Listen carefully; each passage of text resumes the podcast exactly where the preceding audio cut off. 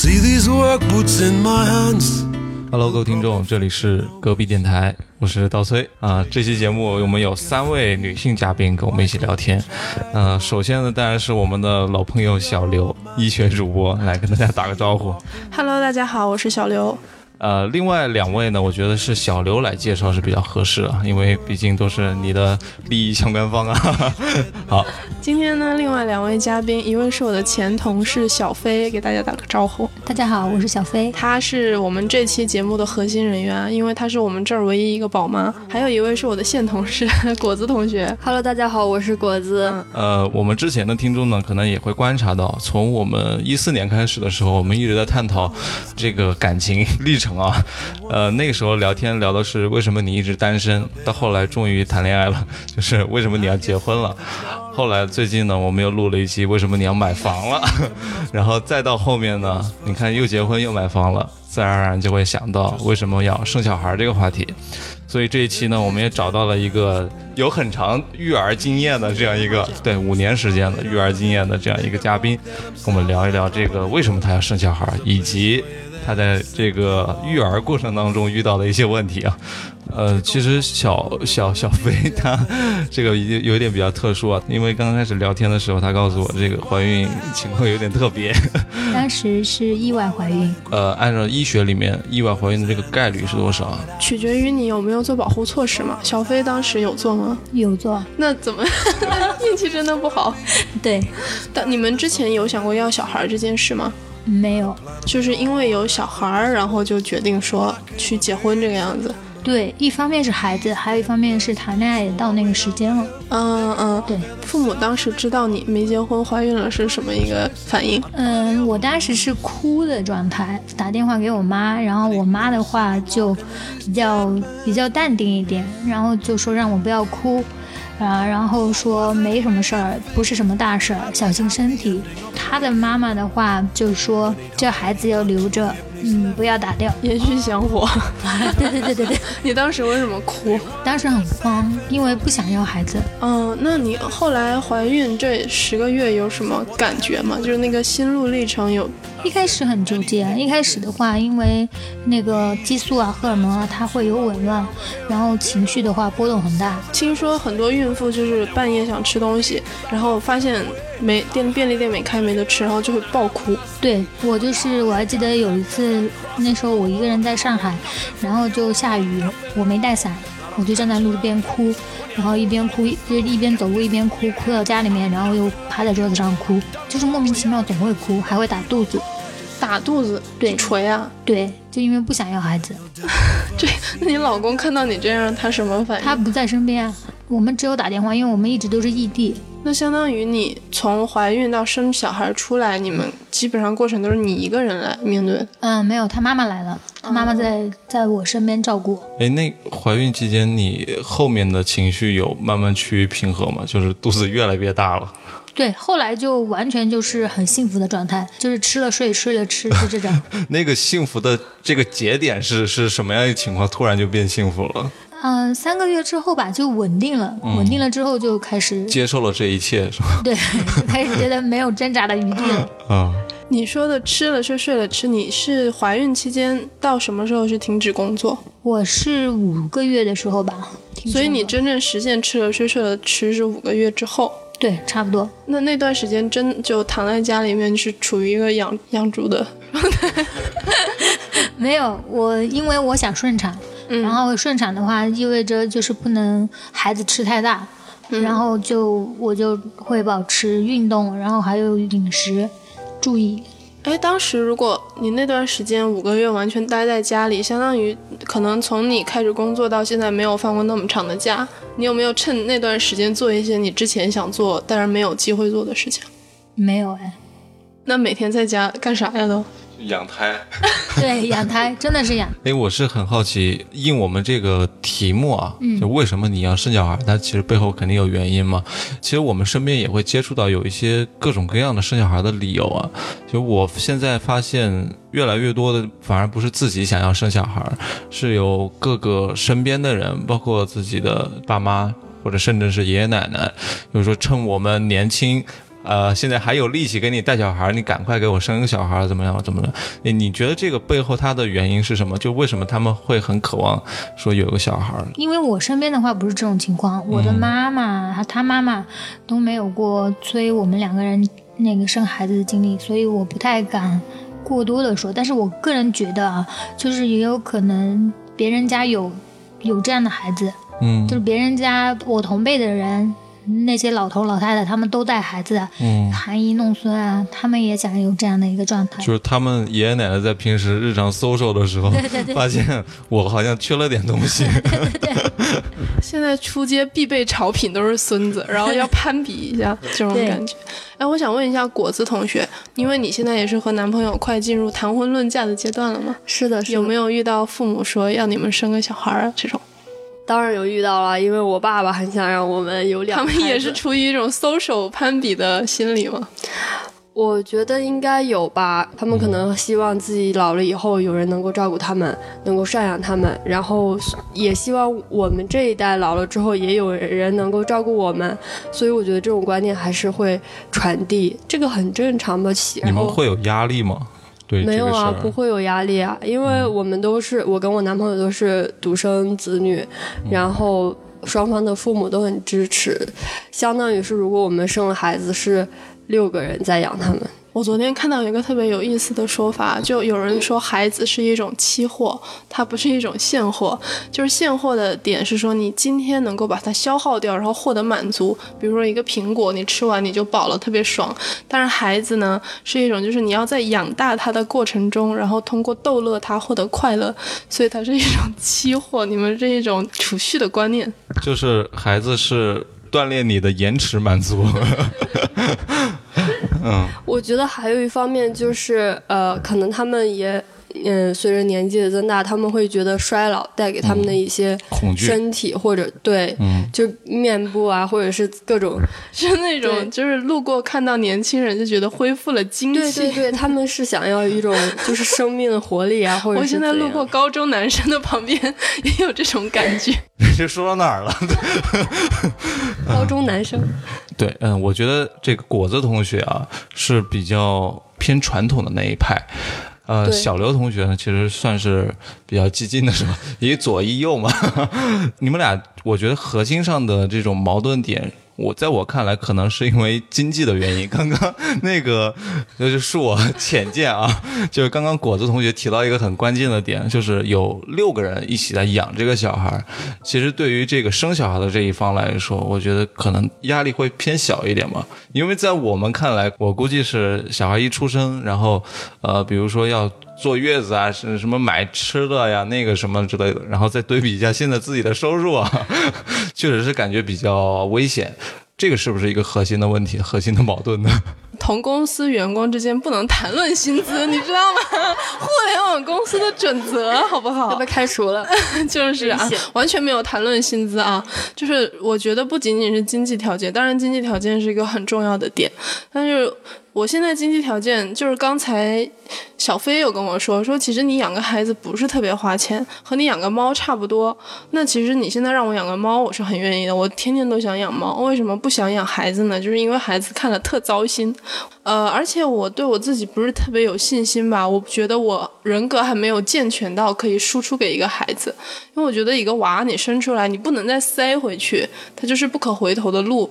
如果你一开始地基没有打好，你这娃越长越歪，那可能你日后会更痛苦，我不如把我自己这个地基先打好。那这个其实这个小飞就很有发言权了，毕竟已经养了五年了。你觉得小孩包括养小孩这件事情是必须得准备好了然后才才要做的一件事情吗？是啊，这是肯定的。嗯，但是很你怎么确定自己那个时候的状态已经是啊？尤其像你这样是通过一次意外的旅行获得了这样一个爱情的结晶。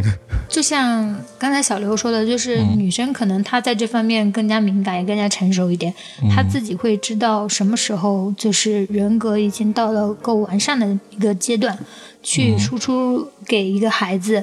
他不是有一个明确的时间点告诉你说那个时间点就到了、嗯、但是是你自我可以感觉到 OK 时间成熟了，我可以去做这件事情了、嗯、是这样的一个感觉。所以你当时发现意外怀孕到发现已经三个月不能打掉了的那个接受的阶段的时候，你有没有审视一下自己，说觉得啊、哦，我好像心理状态是 ready 的这种？到那个时候我就是开始在想说，这个时候已经是木已成舟，对，没有回头路。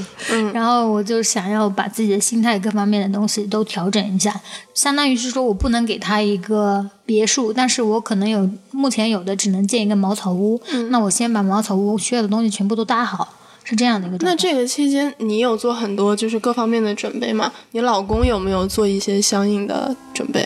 没有。就傻傻呵呵的就等啊，对，要啥啥没有，他就真的是什么都没有。哎、嗯，你觉得就是生完小孩之后，就最初的那段时间里面，父亲是扮演怎样一个角色？需要做哪些事情啊？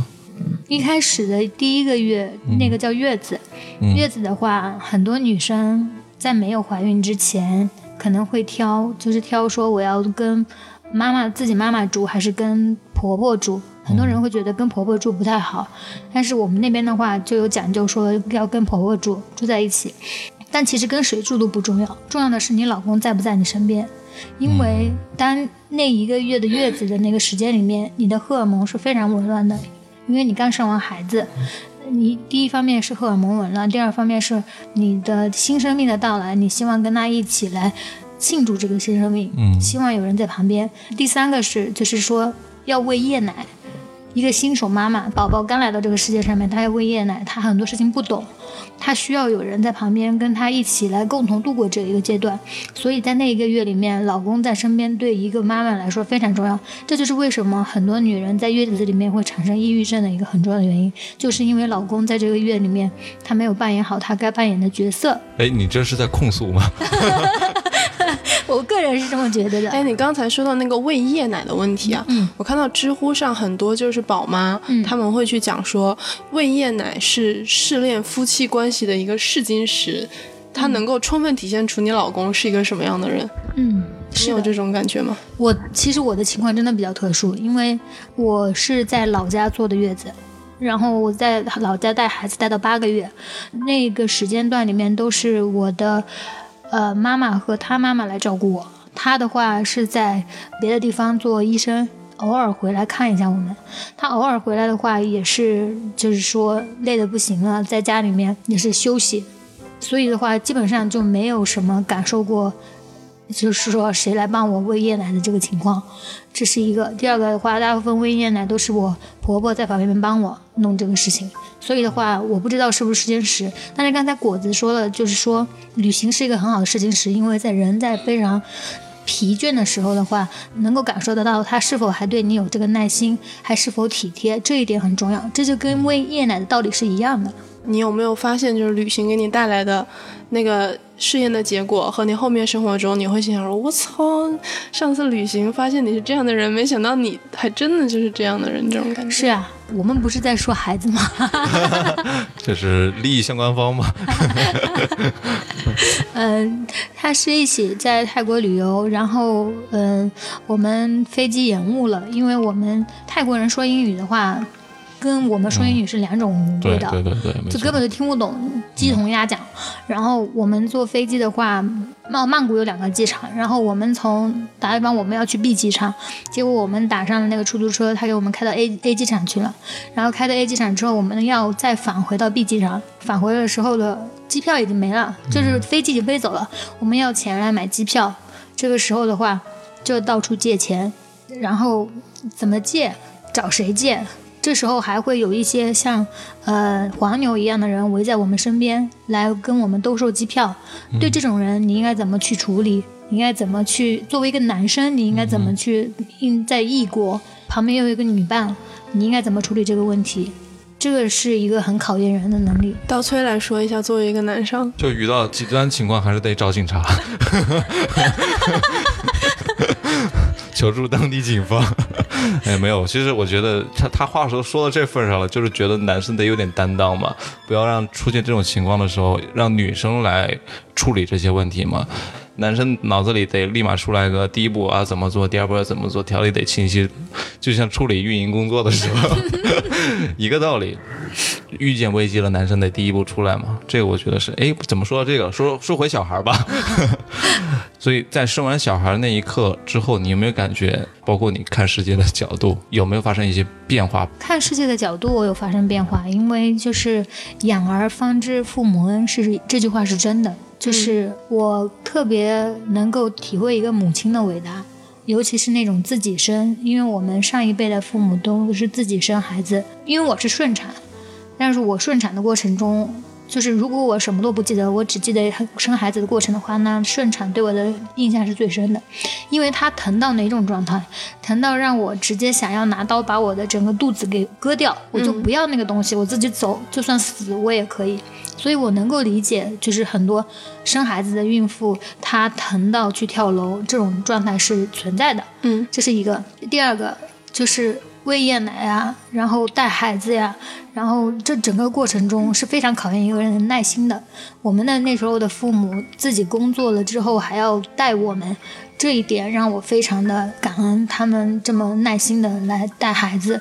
所以对我来说，我很感谢这个小生命的出现，让我更多的去理解别人，所以这一点对我来说很重要。那你有没有遇到过，就是和小孩弄着弄着啊，小孩就一直哭闹不听你的话？我我经常看到，就是电视剧里面会演这样的桥段，就一个妈妈开始对自己的孩子吵架，单方面的对孩子哭诉那种状态。嗯，会有。他因为我儿子特别特别特别奇怪，他不睡觉，而且他那个他他那个脾气特别倔，就是你把他放在那儿哭，他可以哭三四个小时他都不停。我的话就到了晚上十二点半了，他还不睡，这整个人都会狂躁的状态。嗯，那时候我就想打人。嗯，我老公啊，我想是 no no， 我想打孩子。我老公不在身边，我打的怎么打？如果老公在身边，我打他，真的。然后就想打孩子，但是那时候我妈就会提醒我，她说你要，我妈跟我讲个故事，她说你小时候不睡觉的时候，也是十一二点不睡，一直不睡，怎么哄都不睡，我往你脸上扇了个巴子，然后顿时我就哭了，抱着你玩命的哭，大哭一场。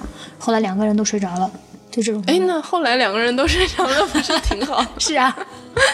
那你呃，你前面说你和你老公是处于异地的状态嘛？你们是什么时候才正式说两家人搬到一起住，然后他也融入到你育儿这个过程中的？嗯，应该是一五年。一五年那个时候，宝宝宝八个月。那你们有做一些分工吗？就是你干什么，他干什么这样子？呃，没有哎，就是他啥都不干。对，他真的啥都不干，他就是上班。他除了上班，可是你也要上班啊。对啊，我也上班。那凭什么就他上班就不用管孩子呢？他不上，他上班不管孩子，他爸妈管吧。嗯，对，他爸妈帮着管。然后我妈那时候劝导我，就说你也别气，说反正就是他不管的话，他爸妈管也算是管。但其实我觉得还是不一样。那你不会觉得说，就是妈妈给孩子带来的和爸爸给孩子带来的是不一样的东西？这种，嗯，是这样的。我个人觉得，尤其对于男孩来说，在男孩的教育里面，爸爸的角色非常重要，嗯、就是不可替代的一个角色。男孩，我我爸小时候就打我，主要是我现在在回顾我小时候的那个那段经历啊。我开始慢慢的意识到，我爸可能不是那么会带孩子。就是因为我现在在回忆的时候发现，我爸我就偷偷拿了家里一一块钱，或者是干了一些什么事情的时候，那个时候我爸对我的反应就是打和骂。他我知道他上班很忙，他每天要面对很多事情，但是他回来的情绪的宣泄口就是我，或者是其他的一些方式，然后我通过一些小的事情触摸到他的这个情绪的底线，他他这个宣泄就泄开了。现在慢慢才意识到，到后来上初中高中的时候，他的情绪才稍微缓和了一些。那个时候他虽然他的工作量是没有变的啊，但是他跟我相处的方式是在他也在学习。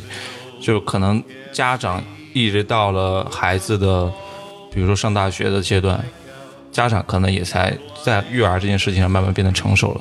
那我至少我是这样经历过来的，包括我身边的很多发小啊，他那个时候也是这个样子的。嗯，我老公现在跟你爸爸差不多的状态，就是也是工作特别忙，然后他有自己的一个放松的方式，但是小孩不能碰触到他的一些底线或者情绪的宣泄口，一旦碰触到的话，那他的整个人的情绪爆发是非常恐怖的。嗯，就是完全控制不了。说到这个我就回想起我爸，我爸小时候也是这样对我的。就是我记得印象特别深，有一次就我估计我跟那个小飞的孩子差不多，就也是体力惊人，可以一哭哭好几个小时的那种。我记得小时候有一次，我爸妈那时候还特别穷，就是处于那种年轻人打拼，然后社会各界的压力都在他们身上，也没有父母帮忙带孩子的那一种。所以呢，有一次他们就决定周末去浪漫一下，看那个电影，就带了我，结果我好死不死开始爆哭，然后我爸整个就气疯了，就是他不知道怎么样平息我，然后我哭，整个电影院的人都在看他，他没有办法处理这件事，他处理的话就把我整个小孩滴溜起来，然后滴溜出那个电影院，然后他滴溜我的过程中我又不肯走，所以我整个腿就在地上一直磨，等他把我滴溜出去之后，就整个腿全是那个血。然后我爸那个时候滴溜出去看到了，就觉得哎呀我操完大了，把小孩滴溜出血了，他就问我疼不疼啊，然后我就说不疼什么的。结果后来等我回家我妈问我的时候，然后我就说哇特别疼什么的，然后抱着我妈一顿猛哭。然后小从从那件事情之后，我就对我爸建立起了就是巨大的阴影。现在就是你们一说我就回想起我我小时候一直想不通，就是我就哭了一下，我爸怎么就把我滴溜成那样。但是现在一想，我估计就是他那天可能也被老板骂什么之类的，心情不好。现在我们说回来育儿啊，你们会不会因为小时候有一些这种自己遇到了一些父母可能对当时也是不成熟的方式来对待，现在会不会有意的去避免这些问题在自己的小孩身上发生？嗯，会，就是像我的话，我一个特别大的性格的特点就是我特别自卑。嗯，因为我我妈或我爸那时候其实也不是故意的，他们就只是说比较，就是那时候你们都会有嘛，说看看别人家的孩子考了多少分、嗯、看看别人家的孩子怎么样怎么样怎么样，就喜欢拿别人的孩子来比较。但我现在的话，就是我婆婆或者我妈妈在说别人孩子的时候，我就会特别刻意的会说回来，说会说没有啊，你看、啊、我们家豆豆也特别好啊、嗯，我们家豆豆怎么样怎么样怎么样，我会这样，因为我不想让豆豆小时候的话也会跟我小时候一样有这种阴影在、嗯、对，是这样的。对，就是觉得自卑是自己身上的一个缺陷，对，不希望这个缺陷同样出现在自己的小孩身上。对对对，嗯。那你有没有哪个瞬间，就尤其是你情绪激动的时候和你的孩子相处，比如说你在训斥你的孩子，你说了一句话，你忽然反应过来，你小的时候你妈也对你说过这样的话，就是你不经意间发现你越来越像自己的父母？哦，我有，就是我就我妈小时候特别爱打我。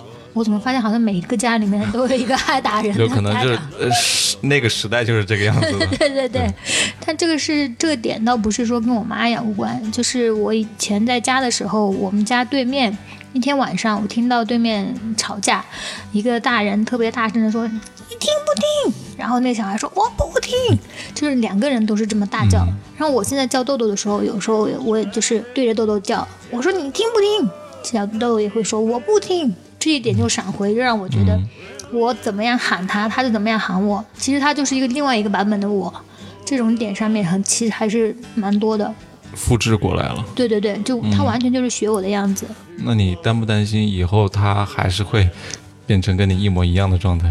我觉得多多少少肯定是会有的，这是一个、嗯、因为在处理这种问题的上面的时候，每个人都会有相同的一个处理的方式，就是说明他有一些东西有一些共性在，嗯，都会激发人的一些愤怒的点啊，或者是情绪的爆发点、啊、所以处理的方式下意识都是会这样，除非是说可以就是很有自律的人，他会三思而行、嗯、他才不会这样。你是选一种怎么样的态度来面对就是你对孩子人生的影响这件事情？我只能说我听到这个这个问题的第一反应就是说，我只能不断的去学习，就是自己去自我成长，才能去更好的带动孩子的一个成长，对他的一个影响，我只能说到这一点。嗯，那换句话说，你是呃有没有想过，因为你刚刚介绍你的情况，就是老公可能有时候也不在身边，这种情况会比较多，会不会想要去扮演一个坚强的母性的这种角色在里面？我不知道你说的单亲就坚坚强母亲是不是那种单亲母亲的那种感觉，就会觉得自己的责任感会更重一点。哦，会有、嗯、下意识会有会有一种觉得别人家的小朋友都有爸爸在旁边带、嗯、对对，然后自己的可能的话就是自己老公带的会少一些、嗯、然后我会要更多的教一些别的爸爸会教儿子、嗯但是他不会教儿子的东西，嗯，所以会有这样的感觉在。因为我想到我小时候，我的小学老师问我一个问题啊，考有一次考试是语文数学，唯一一次考了八十几分，之前都是九十几分嘛。然后老师就问我，他说是不是你爸妈平时不怎么管你啊？我说我妈管的挺多的，我爸不怎么管我。我当时还是挺兴奋的，我就觉得巴不得没人管我是最好的。但是到后面其实发现，因为父亲他平时没有什么太多的跟孩子去做接触。嗯，然后大部分时间是呃老妈在带，然后老妈那个时候扮演的角色，她其实没有说出来，她只是刻意的，好像是在觉得我这样做的话，自己责任感会更强，然后我能够把我坚强的那一面也给孩子留下更深的这样一个印象。是的，是的，嗯，会有这样的感觉。所以你刚才说你会想说，把本来应该由爸爸带给孩子的影响，由你来。更多的去带给孩子嘛，那在你心里面你觉得哪一些是爸爸带来的影响？男子气概，嗯，就跟每个女生心里面有一个男生理想男生的形象一样。你可以说一下你的理想男生就是我个人对男生的比较理想的状态，就是说他首先他很有学识，嗯，然后他很绅士，他是一个有责任和担当的人，嗯，对，然后他可能会比较风趣，嗯，对，但风趣这一点的话，可能小小豆现在太小还不太懂，但是我在其他的小事上面的话，我就是学习这方面是肯定的，我会带他经常出去旅游，让他见多更多的世面。这是一方面，另外一方面的话，我经常跟他强调的一点就是，因为小孩子在玩的时候，他都喜欢打架或者喜欢哭闹，嗯，而且我儿子的话手比较重，然后我会跟他说，经常就是说，不管怎么样都不能打小女生，就也不能抢小女生的，要就是出出行啊或者怎么着，都让女生先走，就是这样的。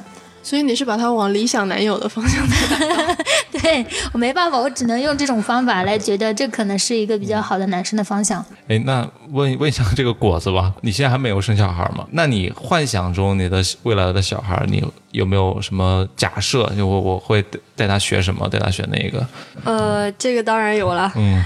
我们俩会经常反思说，因为我们俩数学都不好嘛，我们俩就会反思说，为什么我们一定得让他学好数学。不不不，就就在反思为什么我们的数学会不好，嗯，然后就会回忆起，比如说小学数学老师在某一个题上面的讲解方式是怎样的，啊，你会记得这么清晰啊？对对，是的。然后当我们遇见了，比如说，就是我男朋友现在，嗯，就是相当于是考研在又又在学数学高数这这些，因为他是文科生，然后他在看国外大牛的教程，比如说讲高数就是那些东西，他他会觉得哦，他们讲的方式是这样的，然后我们小学老师讲的方式是这样的，然后可能就会有一些呃教学方面的一些理念不一样，嗯，而且方法也不一样，嗯，然后我们会比较欣赏他们的那种教教育方式，所以就是让孩子不会那么厌倦抗拒数学，嗯，然后我们就想从根源方面解决他学习的问题，嗯，对，我们可能会就是更加的用呃有意思的方式给小朋友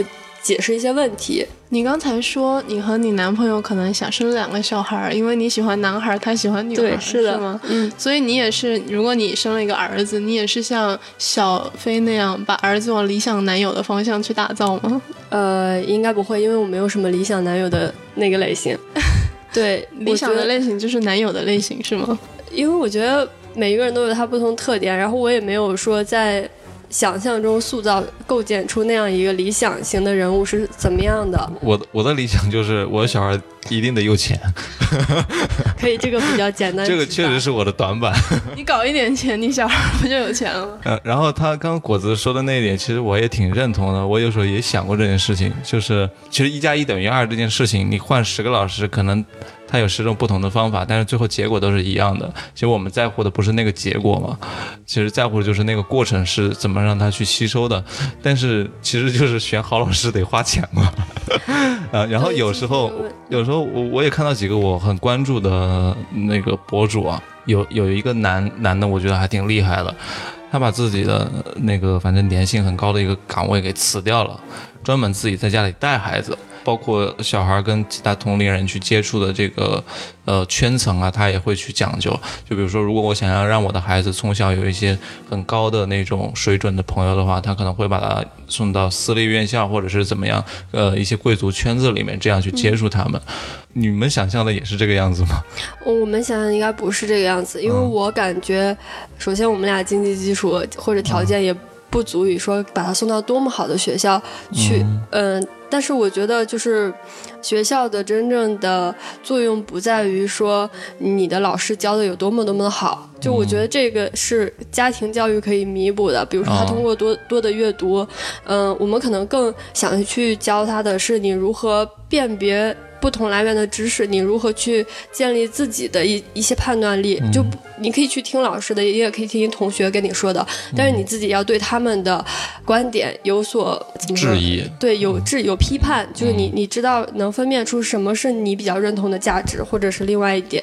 然后我感觉学校对于它的作用可能更多是就是你去认认识社交人的社交 social， 对 social 就是或者是你去跟同龄人玩耍，它可能是一个更多的是这样的一个作用，而不是说真正的去让他获得多么高的能力，或者是有多么高的那个 level。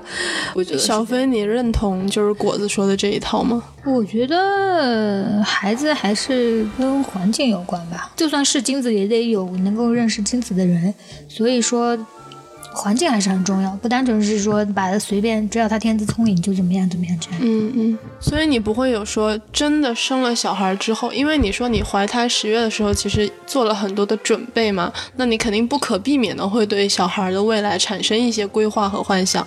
那你在后面真的去实践的时候，有没有发现就是和自己规划的不一样？对，有啊，就有一点就不一样，就之前特别叛逆的说老子以后有了孩子才不要把它放到什么放到朋友圈，不是，哎，放朋友圈是个，然后放到什么呃补习班啊，才不要跟其他小孩一样一天到晚上补习班。现在真香是吗？现在对啊，现在就是把它想办法就把它塞满塞满它的时间，你就不用烦了。对，我不用烦了，是这样的原因，并不是因为别的。就是如果你有时间陪他的话，你还是不会说真的把他去塞，你只是没有时间带他。对，因为他现在的话会占用我上班的时间。他不去幼儿园吗？呃，他生病了一段时间。嗯嗯嗯。哎，那你现在周围还有就是跟你年纪差不多单身的女性朋友吗？有。那你平时和他们聚会的时候，你有没有觉得就是你和他们产生了哪一些不同？我每次他们都问我，呃，我要不要结婚啊？我说不要，不要，不要，不要，随便怎么玩，爱怎么玩怎么玩，不要弄出人命就好，就是不要结婚。嗯嗯，就是这种。所以不要生小孩，不要结婚，这个也是对我们所有听众的一个建议，是吧？就是还没准备好的时候不要生小孩。你看，听我们节目的上一期，为什么要买房？就不要买房。然后为什么要结婚？不要结婚。生小孩也不要生小孩。好惨。嗯，那其实我们这期节目也聊得差不多了，基本上我觉得为什么要生小孩这个问题，我觉得是一个多余的一个问题。为什么要讨论这个话题呢？我觉得它牵扯到的不仅仅是生小孩这么简单，包括跟一个家庭的相处，以及回顾自己小时候的那个童年的那段经历，其实都是对自己的小孩有非常深刻的一个影响的。嗯，然后其实小飞今天也分享了很多他这个生小孩啊，然后包括到后面育儿的这个有趣的这个心路历程啊。你们, 你们不是要分享那个什么、嗯、生完孩子之后影响性生活那个吗？快快快快说，我都忘了。这个确实是啊，一个彩蛋给忘了。就是好，那我正经的提问一下啊，就是小飞女士想请问一下，网传说生完小孩之后夫妻性生活的频率会骤降，请问是真的吗？其实这个不重要，不重要，这个不是很重要。不是这个的话就是看个人，其实我觉得是没有影响的，但是有一个东西是很重要的、嗯、就是要提醒各位女士啊、哦，如果是顺产的女性的话，侧切的话有时候侧切有时候会影响女性、嗯、她的那个就是就是女性会分泌粘液嘛，嗯，侧切的时候有可能会影响那个分泌粘液的那个输，就会比较干是吗？对，会比较干。就摩擦生热。我哎，所以你后面有做一些类似于凯格尔运动啊，因为你是顺产吗？啊，对。有，因为医院的话他会推荐你去做，可能这个也是额外的一个什么加分的项目吧、嗯、然后现在很多医院都在推广这一块，嗯，就是凯格尔运动。嗯，所以你个人你是觉得频率没有什么影响？我觉得没影响，主要质量可能会有点影响。那个敲响了警钟。嗯、呃、那那个这个打岔了。对，嗯、呃，生小孩这个话题咱们也告一段落，这是从为什么要单身一直到为什么要生小孩，这个也是咱们这个电台的成长历程啊，经历了一个非常大的质的飞跃。嗯、呃，再到后面呢，可能我们下一期要聊聊为什么要生二胎了。如果小飞呢，呃，在未来有这样的经历的话，不幸意外怀孕，我们可以那个时候再请他过来聊一聊那个时候的新生活状态到底是什么样的。好啊，那这期也非常感谢三位的激情分享。这三位其实有一个共同点，刚刚一开始没有说，其实都是医从事医学相关的这样一个职业的。对，所以在刚刚包括小飞分享的时候，也频频说出了一些关于医学领域的一些专业知识，是吧？所以这个也是我台分享节目的，呃，这个叫什么来着？就是我们写一篇科普文章之后要给其他医生看，那个叫什么来着？同行评议啊，这个同行评议，我们电台也是经历了这个非常复杂的这个这同行评议的过程啊。好，那这期节目我们就聊到这里。我是刀崔，我是小刘，我是小飞，我是果子。啊，这么多人。好，谢谢大家，这里是隔壁电台，大家再见，拜拜拜拜拜拜。就这么幻想这么孤单的童年，阳光下蜻蜓飞过来，一片片绿